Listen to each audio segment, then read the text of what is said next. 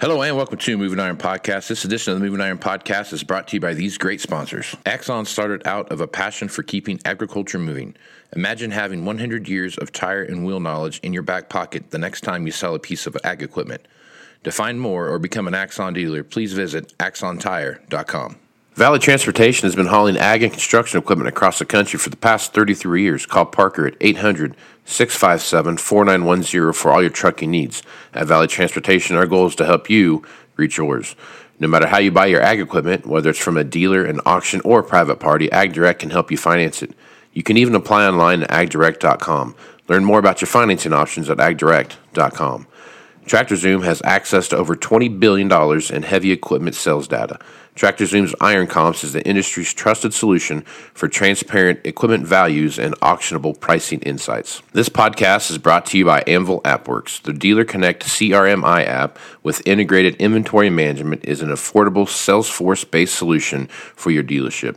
Create connected customer experience and transform how you work. Moving in the 21st century. Hardworking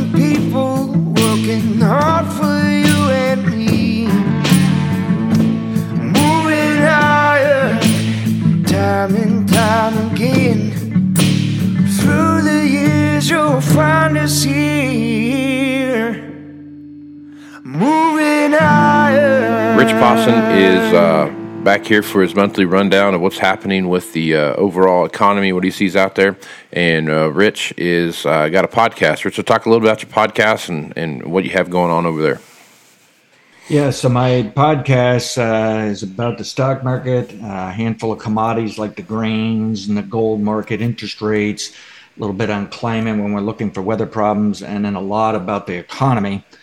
And it's based on models I've created over 30 years of working for various companies and myself in terms of market analysis and economic analysis and very into business cycles and patterns. And it's just really helped out having an understanding how things work during a year, during a decade for our economy and some of these markets.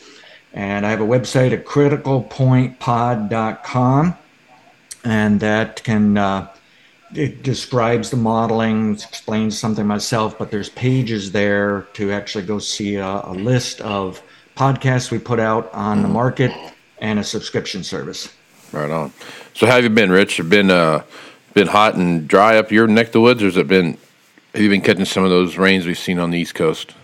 Uh, it's been quite dry. It's it? um, okay. I've had some land of my own that I've been trying to uh, seed here, and we've had complications all year long. It's just too dry to, to work with it, and I, I don't think I'm going to get it done this year. so. Yeah, yeah. It's amazing how the weeds will grow, though. Nothing else will grow. Yeah, Those no, weeds that- sure will grow, right? That's my next problem. I got to brush hog it here in the next couple of days. It's unbelievable. Yeah, yeah, right on. Well, there's a lot of stuff to talk about here, Rich. We've got, you know, looking at interest rates, and we saw a dip um, this last uh, report that came out where uh, interest or inflation wasn't quite as high as expected. Um, it was still, you know, I think they were thinking 9.4 and it was 8.6 or something like that. I can't remember exactly what the numbers were, something along those lines. Um, you're seeing some some varying uh, reports coming out from like the trucking sector, for example, where year over year um, their numbers are down, but month over month their their their freight numbers are up. So you're starting to see some some correlations there. So I, I mean, I guess as you look at the inflation scenario that we have in front of us right now, um, you're one of the few people that aren't certain we're going to fall off the edge of a cliff. Um, mo- most people are, are jumping up and down and screaming and yelling about this is the one that's going to end end all to be all type of thing. So I guess looking at this inflation scenario, Rich, you talked about moving into late late fall last time, uh, moving into fall and through late fall that we'd see a peak and then start to see that inflation curve start to shrink a little bit. So I guess what's your thoughts there? And you still in that same camp? Yes, I am. Uh, I, I think there's a good chance it has peaked, but um, and we got a little uh, dip in the percent change of inflation here in this last report. We have another report coming up at the end of the month here, the PCE inflation report, very similar to CPI, but it's actually more watched by the Federal Reserve. Whereas in media, they tend to talk about the CPI that normally comes in early to to mid month report. And it showed some evidence of rolling over, but you can make an argument it was just a dip within an up trend channel, much like what we talk about in the markets. And so who knows? Maybe it's going to pop yet again on us. But as we look internally, we're seeing various sectors rolling over, coming down. Some are even crashing in their prices, and others are not, and others are going up. So it's still confusing of whether or not we really got a top. But you know, we can see even this morning, Target reported some poor earnings. Well, that's partially due they got ahead of their inventory. Demand backed off from the consumer, so they wound up even larger inventories, and they just decided to heck with it, lower our prices, dump inventory, let's clean some things up. Of course, that hurts their margin. So the business is not looking so good, but they're doing what should be done in a standard economic free market system. okay. Right. So Yeah. they ought to be rewarded for being brave enough to say, we're going to shoot ourselves in the foot on profits here and we're going to move product. And I think we're going to hear more stories of that. The real estate business is, uh, we're up to 16% of uh, real estate deals on houses are now cancellations, and that's that's quite high. So people are backing off. They're just saying can't afford all these higher prices, and it's starting to work. It's trickling through the system. Now, that also hurts the economy, of course, but unfortunately, that's what occurs when we decide to declare war on inflation. It's kind of like we don't have any choice. Things are going too high too fast, and we've got to hurt our economy to bring that down.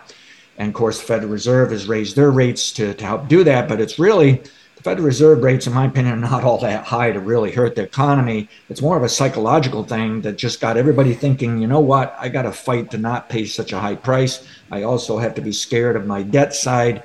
Do I really want to go out there and borrow more money and stuff like that? And so it's working in an indirect way, in a psychological manner, but it is working. And interest rates are well off the high. The 10 year Treasury note uh, was as high as about uh, 3.4% uh, back in uh, June. And today we've got about a 2.9, 2.8% uh, rate. And I think we've seen the high for the year. I think it's we've seen the highest interest rate all the way through next year, even.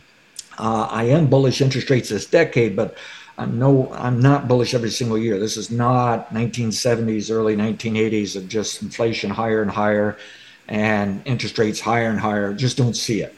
Uh, so I think the interest rate market, free market interest rates, are done going up. They're just going to wait now in the Fed raising their rates to catch up.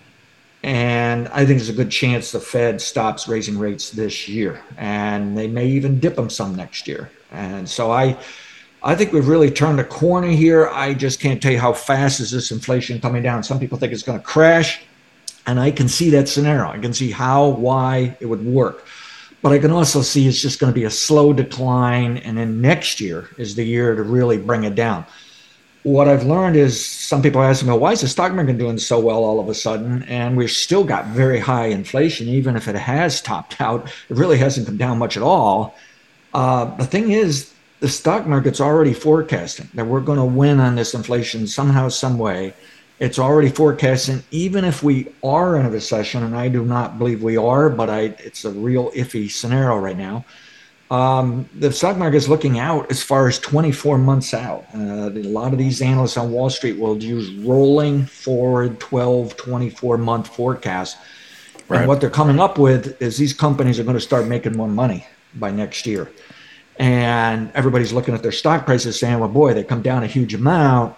Someday that's going to look dirt cheap. Maybe I just ought to buy now. And this is why the stock market almost always bottoms ahead of the end of any kind of recession or economic uh, setback. So to me, it's making sense why the stock market's going higher. Um, I do think uh, over the next few weeks, we're going to see the stock market back off. I just put an alert out to my subscribers this morning. I think it's going to back off some, but I think ultimately stock market's going higher. Rest of this year is going higher, much higher uh, next year and the following year.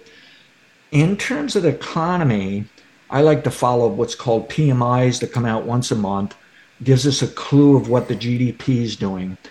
And I think we're going to see the PMIs. If they don't bottom this month, they're going to probably bottom no later in October. And they're going to be working higher next year. And that just means a sign that the GDP, which was minus for the first and second quarter of this year, and that is a definition of a recession. The weird thing is, we're not seeing how that fits in all of the data. It's like some portions of our economy are doing better than ever, faster than ever. Right. And yet here and then yet there's some sectors getting hurt. And then here's the GDP coming out saying, heck, the economy's falling backwards. What are you talking about? Yet we're getting this conflicting information that it's it's just one of the strangest of recessions. I think at best, for those who really want to be pessimistic, is we're in a slight recession, a mild recession. We're going to get a soft landing.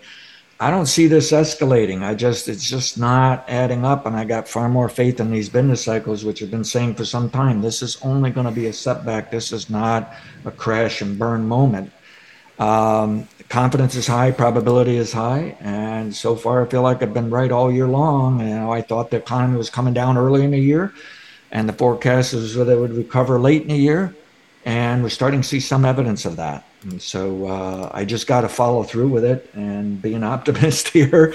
I can't tell you how great things are going to be. I think the stock market's doing very well, but I could we may learn it doesn't do quite as well as I think. But boy, for a scenario of like crash and burn, it's just just not here. And the same thing for the world. The world might have more issues than we have, but uh, especially over in Europe. But um, right at the moment, it just looks like next year things are going to be in, improving here, and uh, that's the best I can tell people. I just got to stay the course, and uh, I think there's going to be a lot of money made on the upside of the stock market. I just don't think interest rates are going to explode on us, and I think it's about over for inflation.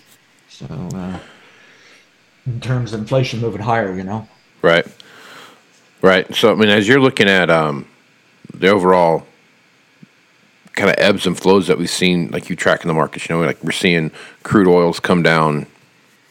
Man, it's come down what from the high, fifty or sixty bucks from the high to where we're seeing that now, and it's kind of flirting with that that ninety dollar range, and you'll see it jump down like eighty and come back to ninety two, and kind of go back and forth there. As you're looking at the energy sector right now, with all the struggles we see in Europe, especially you know on natural gas side and those kind of things. Um, what, what's your thoughts on energy right now, and, and where do you see some real pain points there, and where do you see some some long term gains that we might see uh, moving forward? Yeah, uh, model did a really good job catching a top in June. It's been bearish uh, right into this week, and and uh, we just went for a new low this week for that move. Um, now it's pretty much touched uh, a minimum downside target for me price wise and the model is one, and we could see some stability here in coming weeks and maybe even coming months, but it's not forecasting a huge recovery. It's actually a long term bearish oil into next year. So that's going to be a, my stock market model is saying that's a, po- a positive. So, um, and I think that can work. I think oil is really only worth about 80 bucks. I got 86.50 this morning in the futures here and it may even yet go to $70 next year. But I will say some of the big banks, or like Goldman Sachs is well known as a commodity type bank, uh, they think gasoline's going back over five bucks. And well, if it is, it's probably got to be next summer for the driving season, you know, and that may yet that could work, but I don't I don't see that. But at the same time, I don't see oil going down by a huge amount into next year. I think we've already seen a sizable move it's probably going to find support in this 70 to 80 dollar area for a floor price and next summer yeah it can might go back to 110 but i don't see it going back to 120 on up to 130 i think the high of the year was 130 so in my opinion that means gasoline won't go back to the high of the year either but this was a strange year in a sense uh, oil never really went as high as gasoline so the oil companies really raked in big dollars. Okay, they really benefited off this inflation business, and they helped cause a lot of this inflation. And I'm thinking next year they're not going to get away with that personally. But if they do, well, then we're going to see gasoline go up more than oil, and it'll probably be higher than I'm thinking right now. But I I don't think we got five dollar gasoline coming next year, and. Uh, and that's the best I can say at the moment. So, uh, so I'm very pleased how the model has worked here since uh, June, saying yes, it's got to come down. But I, I, will say I can allow the next few weeks a little bit of a rebound in uh, in oil price. Uh, but I, I, think for the moment, it's helping my story of bringing down this inflation, and I don't think it's going to uh, to hurt my lower inflation story, at least over the next few months, anyways. That we'll probably have Right. to wait to next summer for the driving season, where I might get into a little bit of trouble there or something. But um, Right. And by the way, with this inflation and the crude oil, uh, something I want to mention on gold, I called a long. Uh, Yeah, that was my bear that's my next question. Was gold. Okay. Um, the gold, I tend to follow uh, not necessarily a, a, like a U.S. cash price of gold. I follow a gold fund that's invested in actual gold, so it should be as good as cash. And that fund took out a low in 2021 that I said uh, gold bulls do not want to see that occur, and it did it. Now it has rebounded back above that price level. Um, but that sent a message model wise we're in a major long term bear market in the mid decade for gold. Now, unfortunately, in the futures market of gold, it did not take the low out. So the futures market's got a different idea than the cash market. A little Right. bit strange right now. And I I think gold's going down into September. Uh, I think uh, I think uh, Bitcoin's probably going down to September. I think the stock market may even go down into early September. So there's a few little things the next few weeks here. But after that, I say the stock market's up. Maybe Bitcoin can recover some, but not a lot. I think it's kind of damaged goods right now. But uh, when I look at gold, yes, it can rebound in coming months. But my guess is eventually futures are going to take out that low bottom in 2021. It was a double bottom. I think it's going to take it out and match the cash market. But it may not do it till next year. But I think eventually we'll do it. So therefore, I'm not even if gold wants to move higher in the next few months, I don't see it going all the way back up to the record high. I think it's got problems. And I think part of the reason is the gold market has never really believed in this inflation story. It always assumed they would raise interest rates fast enough, we would fix the supply chain, we would rebalance the supply demand, get back to a normal economy, and the inflation would come down. And it's just fascinating. I mean, these gold guys have been dead serious. And really, the bond market and interest rates, they've kind of sent the same message for some time now that this inflation story isn't going to be around for a long time. Uh, We should have had much. We should have had much higher interest rates than this already, and we're not seeing it. I, I think they've. I think they've pretty much stalled out. They're just saying we're just waiting on the Fed to see what they do, and I do think the Fed can raise another two or three months here but and kind of catch up with the uh, with the uh, free market interest rates. But I, I just uh, I think by next I think by the end of this year the Fed will be over and done, and uh, they're just not going to raise them. I don't know if they're going to lower them or not. And forecasts have said that they probably would lower sometime next year, even their own forecast. But uh, I don't see a runaway interest rate market. I don't see still higher inflation, and this gold market it has not been. It's been a horrible hedge for inflation. You know.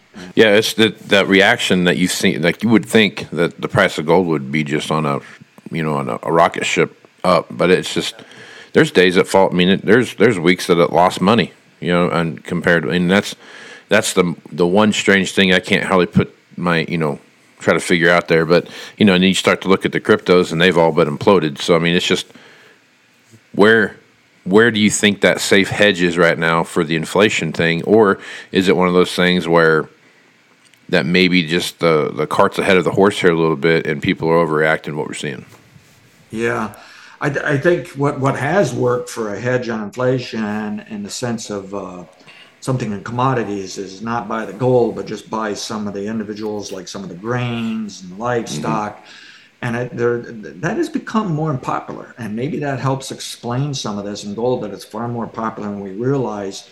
And Wall Street is really into that. I do know there's been some fantastic uh, papers written by some analysts that you know use copper to, to hedge for inflation, not gold. So that may be bigger than many of us uh, realize and made an impact here.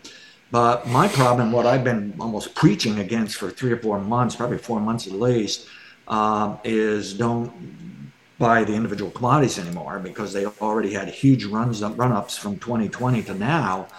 And we're seeing that some commodities are well off their highs or rolling over. Others are just stalling out. You know, grains are still kind of high priced there.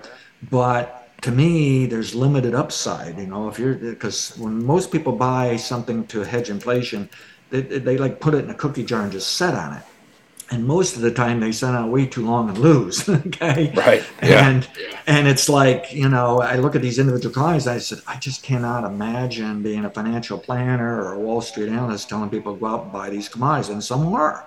Yeah. And and we may see some of that next year in the oil market, even that they'll go back and buy oil as a commodity hedge. But for me personally, I, I, I, can't do it, and I can't tell anybody to do it. I think that ship has sailed and it's it's over and done with. So when people say, "Well, boy, if you are worried about uh, inflation, well, how do you do it?"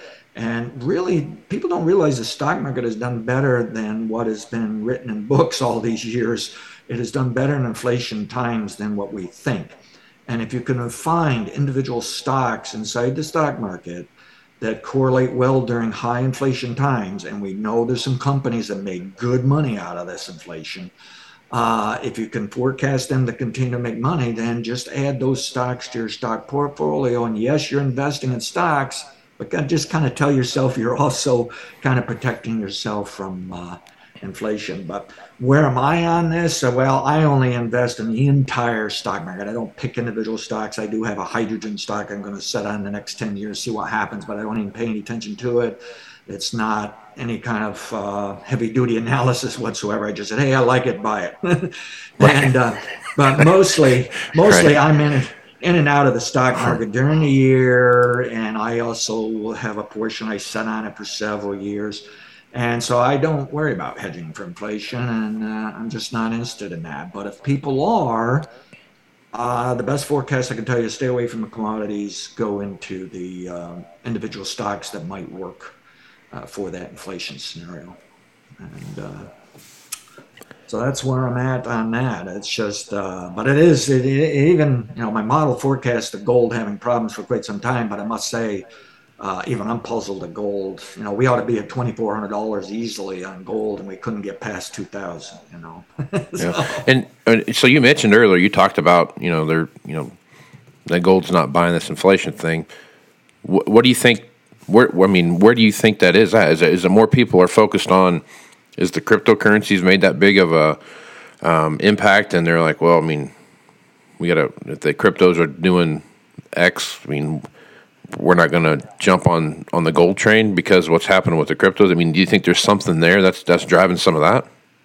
I, I do think last year that mm-hmm. was a big impact on gold. That uh, they were using crypto, they were buying these other commodities, and as a basket, it worked against gold. But crypto has crashed and burned. So if if I, it looks like the inflation story is over in crypto, people are saying it just doesn't work. So I'm assuming they already are out if they're not, you know, they have more worries than, than inflation. They're just worrying whether crypto goes back up for them. And uh, right. it right. certainly has scared away people from uh, buying more crypto to hedge inflation. That, that's over. People are basically saying, no, that's a lousy uh, hedge investment. And but the interesting thing is, people didn't switch back to gold. Apparently, you know, uh, they basically just said, "I'm done with inflation." And, uh, and I really do think there's a portion of us out there that just feel like everything's so high price, it's difficult now to buy something to hedge inflation. You kind of just, if you didn't buy it a while ago, there's no sense buying it now. And you might better just sweat it out that if inflation goes higher, yes, it's going to work against you and your personal uh, finances and your stock market, but you might better just sweat it out, you know? Yep. Yep, that's where I'm at. I can't. Uh, I've said this for several months, few to several months now that I just don't see the value there in trying yeah. to yeah. buy something to hedge inflation. Yep. Okay. So looking at you know this inflationary talk about you know grains and those kind of things you've talked about as you you've talked about this uh, Shawn Hackett's talked about this looking into 23 going into 24 looking at some some possibilities of some crop failures and what that looks like. How how are you looking at that now? How are you looking at you know some of this like the Ukraine uh, premium that's been taken off the top of that, and some of this heat situation that we've seen, uh, and some drought situations that we've seen in some growing areas. Um, there are some very good crops out there in, in key growing parts of the corn belt and soybean uh, soybean belt as well. I, I, guess as you're looking at things right now, Rich, um, what are your thoughts on that, and, and what are you, what are your models telling you moving into twenty three? Yeah. So basically, for this year, I told everybody we got uh, 80% probability that yields should go lower. Uh, but I was uncertain about that. I wasn't very confident of it. I set up a range of 172 to 179. Eventually, I moved the lower upside to 174 to 179 and then in recent weeks, I moved it back down to 172. And I also said, I really doubt the yield's going to be as high as last year or higher or record high or anything like that. I've had a lower bias, and this recent USDA report showed a lower bias. And that's primarily for corn. I really don't have high confidence yield projections for soybeans. But on a climate basis, weather basis, and uh, some of the cycle research I do, not only weather, but also patterns in yield and production. And my model literally labels every fluctuation in corn yield, just like the stock market, grain markets. And we can even do this in temperature and precipitation and production. And I, what I've said for a few years is we're due for a crop problem. Originally, we are due for a crop problem 2021 to 2024 and I correctly saw that it wasn't going to be in 2021. This year, I left the door open to occur, but over time, I said, boy, I really think it's 2023. And we may yet learn it delays to 2024, or there's actually going to be problems both of those years. Well, nothing has changed on that, and it looks like we're not getting that cyclical crop problem. For me, I want to see corn yield down 10 bushel at least. It shouldn't be down as much as 2012, however. The cyclical structure saying it should be that, should not be that serious, that important. So, uh, but it ought to be a nice setback in yield. Well, we're just not seeing the damage there this year. And uh, so, what I'm thinking is these grain prices can back off into September. They can back off into some kind of harvest seasonal bottom. But my guess is they'll probably start working higher just like they would normally do on a seasonal basis that we'll see demand overtake supply and we'll start moving higher into summer but what i'm thinking is we could then add to that this cyclical crop problem and then that could make an explosive move put prices right back up to near the highest price we've seen here in the last couple of years And if not higher, maybe even a record high for something like corn if we can keep the balance sheet kind of tight. And the balance sheets are still tight, the bend's not going to be full. But what I've warned people here ever since June that if we don't get this cyclical crop problem, the market will flip its thinking, uh, its thinking in the sense of, hey, even if we lost 10% of the crop, the bin is still 90% full as we go into harvest. Why would you pay a high price? You paid the high price later. And I think that's some of the mentality going on here that, yeah, maybe the yield will be off a little bit, production's going to be off because we planted less and the yield's off and yes, the bin isn't going to be 100% full, but so what? You know, when I go, especially going into harvest. But then they'll change their thinking after that, and I, I think we'll start working those prices higher. And then, again, if we get that crop problem, now it's going to become even more exciting to the upside. So we could have a nice bull run next year, obviously, if we do get the crop problem. But I have to warn people this is still iffy, and maybe the problem doesn't show up to 2024. But that's the latest for me. I know there's people looking at things for 2025, 26, 27. They don't know which year, but they're still allowing a little later than I, and I don't, I don't see it. And I just got to warn people when we get that up move the next year or two, if it's a true crop problem, you got to consider prices can be down a huge amount by 2025, 2026. Mm-hmm. And I also think by the end of this decade, we're going to see the stock market down a huge amount. We're going to have an economic recession. We're going to see commodities off 20 or 30 percent. We may see farmland values come down. So, you know, there's there can still be some beautiful moments uh, if you're a farm producer here or you love to be bullish commodities. There's going to be some good moments throughout this decade, but just keep in mind prices come down quickly as well. so, right. Exactly. So, anyways, yeah, I've been bearish for a while here. I turned bearish to grains uh, late May into June and thought June would be a down month, and it was. I thought we would have got a better bounce than we did going into July. Uh, but fortunately, model got right back on to the downside here. And I realize there's people out there really concerned this yields are going to come in lower and everybody thinks we got issues. And they're, they're trying to buy this, but my model seemed be a little bit patient here. There's probably a, a bit more downside. And, but I do think feed users and users and some of these commercials, they need to think of buying now in the fall, just kind of build a position here and uh, things can rebound next year. Uh, Europe, that could be a bit of a sleeper in the sense that the European markets don't really they're not they're not really saying they got a crop issue, and yet, boy, you see some of the pictures of rivers drying up, and uh, you know they've had some serious problems. But I guess most of those drought problems are not really in the main grain producing areas. But it's also possible maybe in coming months we're going to get news and find out uh, those yields are coming down and that can also support the U.S. market going into next summer. You know, so we've got to watch out for that. Right. And we're also going to have to watch out for Brazil again, whether or not they have an issue. Now they're going to plant more than ever, but at the same time, they could still have yet another weather problem. So I'm leaving the door open to be bullish uh, next year, even if they don't get the crop problem. We could see a nice uh, rebound into summer here. It is something to be concerned about, and. Uh, but I'm not that concerned today. I've actually been negative here on uh, grain prices, and it's worked for me. And I think it can work a little bit longer here. Right on. Okay, so as you're looking at, um, I mean, I think probably one of the one of the key indicators of of your session and, and the stuff we've been talking about here is is housing starts. We've seen some information like that come through and and and what have you about housing starts and lumber prices and those kind of things. As you're looking at that sector and you're you're dealing that sector quite a bit up up there in in, uh, in New York where you're at, looking at the real estate market right now, is it as hot as it was you know six months a year ago uh, today? Um, as it was then, and are you seeing a similar pattern to you know some cooling off in that that we're seeing in other other areas of the economy.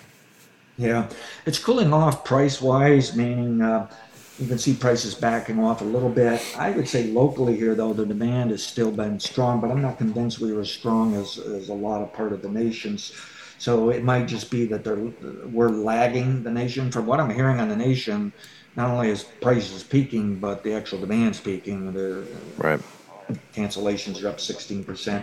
So people are shopping more than normal. They're trying to slow down, they're trying to fight for a little better price. But overall, I would still call the US and even here locally uh, a strong uh, real estate market. But I think it's gonna, I think I'll be weak by 2025 is my best model forecast, and then probably get a rebound and then it'll be quite weak at the end of the decade uh, when we have a, a, cyclical recession in this country. So, and I must say, every other decade, real estate can kind of almost ignore, and sometimes it just flat out ignores a recession. But the other decades, it does not. And towards the end of this decade, it's going to be one of those not decades, meaning it's probably coming down yeah. uh, with the recession. And, uh, and the reason for that is when you see that decade that it came down with the recession, you normally find just ahead of that, you got a better up move than those other decades. And we got it. We got a blistering up move and uh, really put those prices up. And so it makes sense to me what's going to happen here later this decade. So anybody buying a house now, I, you know, I tell them, hey, you might as well assume by the end of this decade you're going to be underwater. It's not going to be like it shouldn't be like what we saw in the 2000s. It's not going to be a blowout where we're be hearing stories of people saying, "Oh, you know, they can't pay their mortgage and the bank wants more money because the house is worth 50% less." Not going to be anything like that, in my opinion. But um, but I must tell people, and it's so tricky to tell people what to do on a long-term basis because you can say, well, if you buy a house today, you're probably going to be losing a little bit by the end of the decade, but next decade they're probably going to make money out of it because basically real estate's always gone up.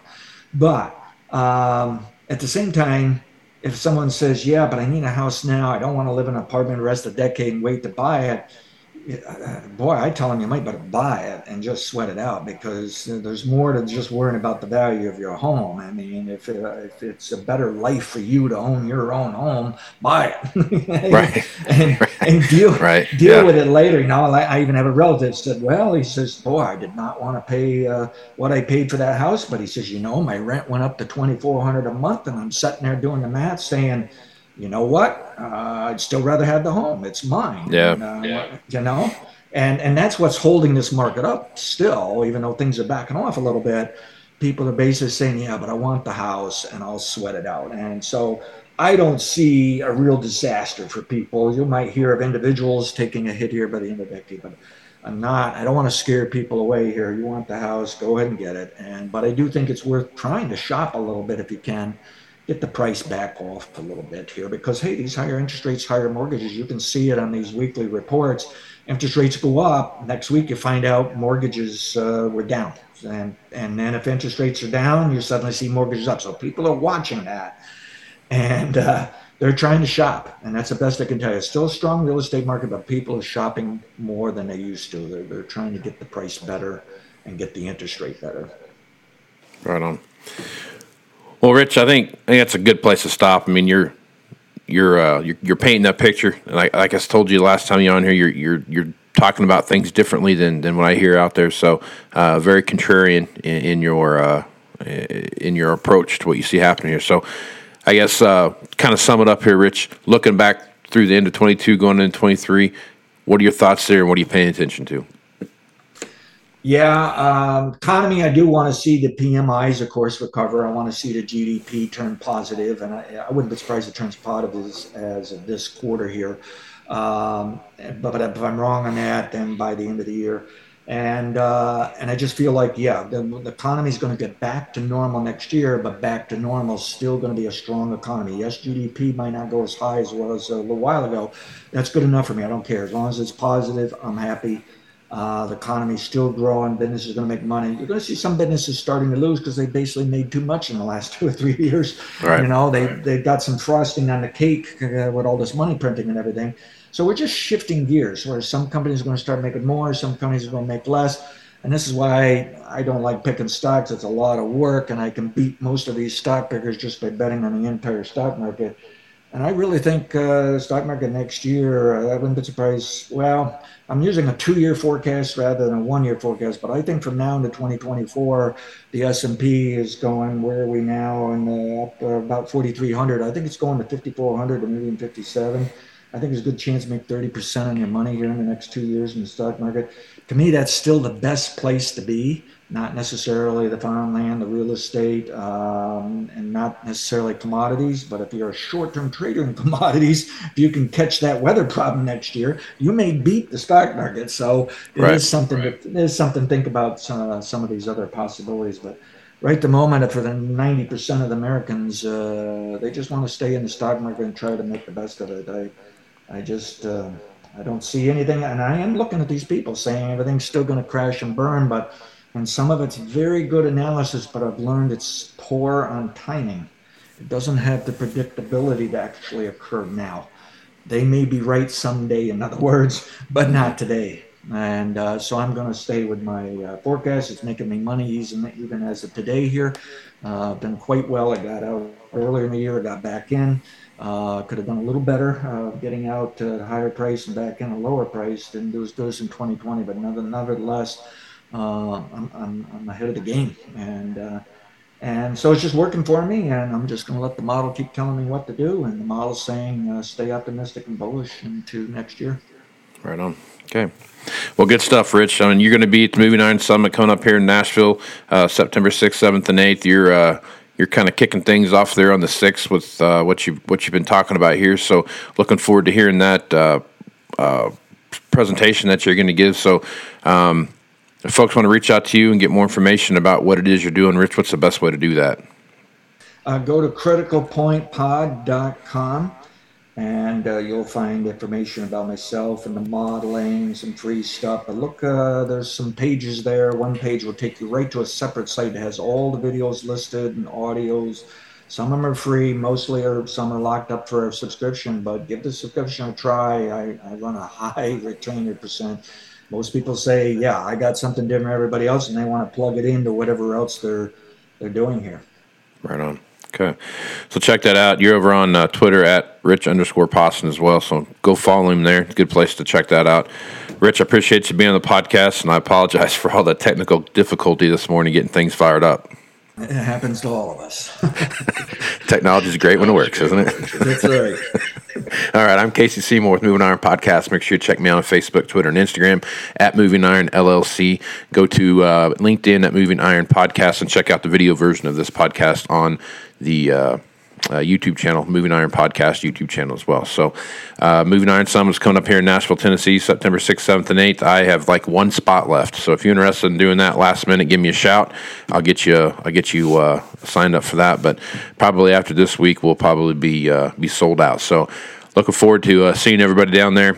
It's a good time, and uh, it's a great time to, to get information from guys like Rich and Sean and those guys. So, if you're interested in doing that, send me an email at Moving Iron Podcast at movingironpodcast.com.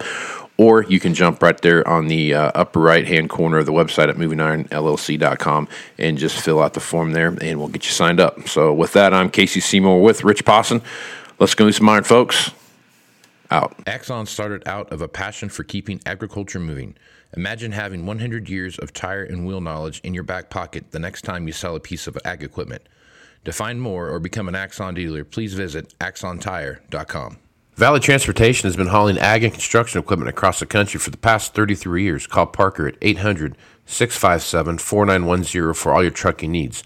At Valley Transportation, our goal is to help you reach yours. No matter how you buy your ag equipment, whether it's from a dealer, an auction, or a private party, AgDirect can help you finance it. You can even apply online at agdirect.com. Learn more about your financing options at agdirect.com. TractorZoom has access to over $20 billion in heavy equipment sales data. TractorZoom's Iron Comps is the industry's trusted solution for transparent equipment values and auctionable pricing insights. This podcast is brought to you by Anvil AppWorks. The Dealer Connect CRMI app with integrated inventory management is an affordable Salesforce based solution for your dealership. Create connected customer experience and transform how you work and higher in the 21st century. Hardworking people working hard for you and me. Moving higher, time and time again. Through the years, you'll find us here. Moving higher.